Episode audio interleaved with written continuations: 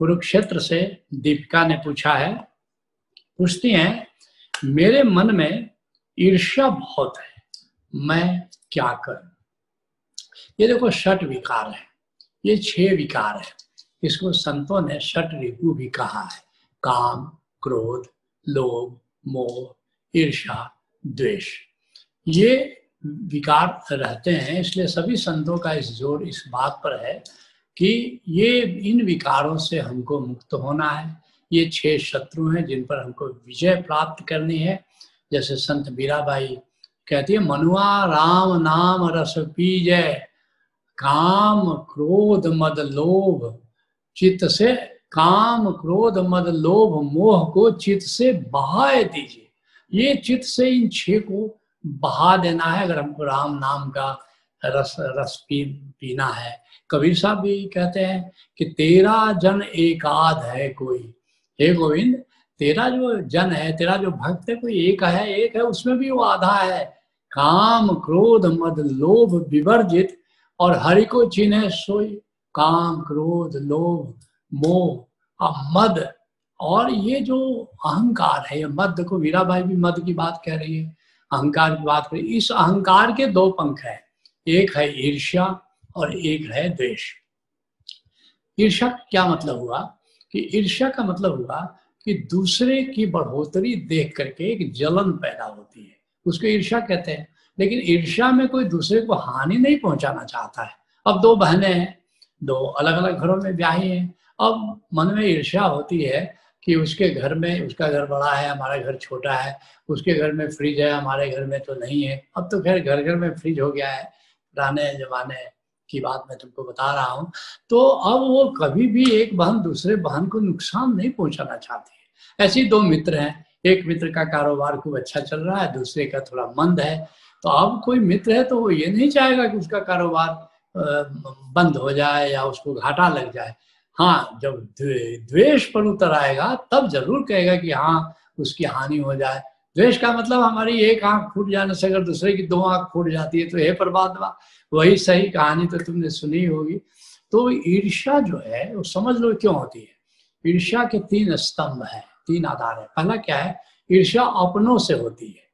ईर्ष्या कभी दूसरे से नहीं होती। तुमको ट्रंप से ईर्ष्या नहीं होगी। क्या लेना देना ट्रंप से? तुमको ईर्ष्या होगी जो तुम्हारे अपने हैं, उनसे होगी। तो किसी ने कहा कि हमसे आकर के कहा कि वो देखिए, वो आपका इतना जो वर्चस्व है, उससे वो आपकी कह रहा था कि ये देखिए, ऐसा हो रहा है, ऐसा ऐसा नहीं होना चाहिए था, हम क्यों नहीं और कर ले? तो हमने कहा कि उसको धन्यवाद करना कम से कम अपना तो समझता है। अगर अपना नहीं समझता तो फिर हमसे ईर्षा क्यों करता? तो बड़ी अच्छी बात है। तो पहली बात अपनों से होती है। दूसरी बात ईर्षा में तुलना होती है, कंपैरिजन होता है कि मेरी साड़ी से उसकी साड़ी सफ़ेद क्यों पहली बात तो मैं सुन सुना तो मुझे बड़ी हँसी आई, क्या ऐसी भी महिलाएँ सोचती हैं? फिर मैंने आसपास की महिलाओं से पूछा उन्होंने कहा ऐसा सोचते हैं? तो ये बात जो है, पुरुषों को जरा कम समझ में आती है। पुरुष थोड़ा कम ईर्ष्यालु होते हैं। हाँ द्वेष में पुरुष ज़्यादा पड़ते हैं तो कम ईर्ष्यालु होते हैं। तो दूसरी बात कंपैरिजन करते हैं। तो हम कंपैरिजन क्यों करें? और तीसरी बात यह है कि एक तीसरा एलिमेंट होता है। जैसे मकान को लेकर के ईर्ष्या हो गई उसका मकान क्यों बड़ा? धन को लेकर के बिज़नेस को लेकर के।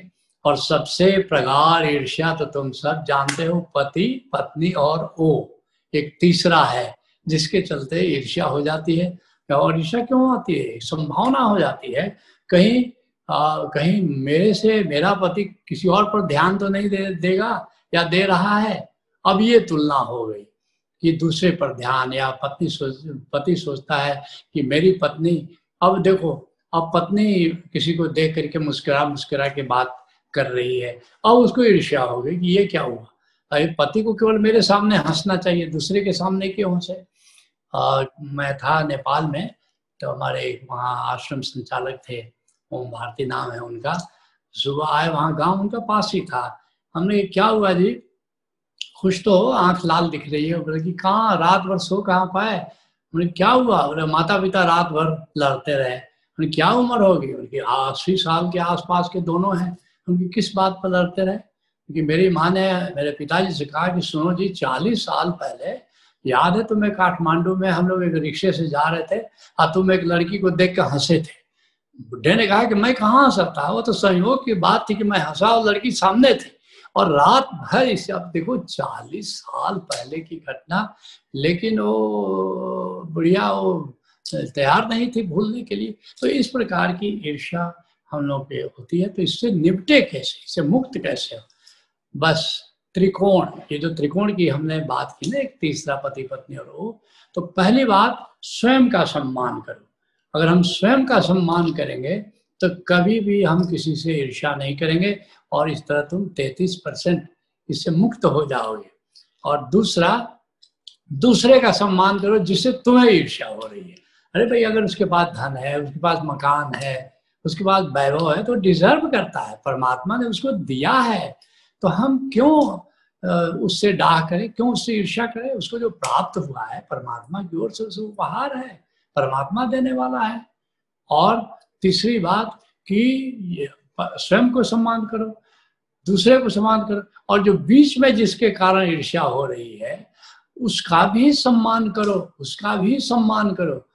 खासकर जिसके कारण हमको ईर्ष्या हो रही है, जैसे मान लो मैंने कहा पति पत्नी और वो एक तीसरा मित्र है, जिस पर हमारा पति ज़्यादा ध्यान दे रहा है या पत्नी ध्यान दे रही है तो हम ईर्ष्या करते क्योंकि हम उसका सम्मान नहीं करते।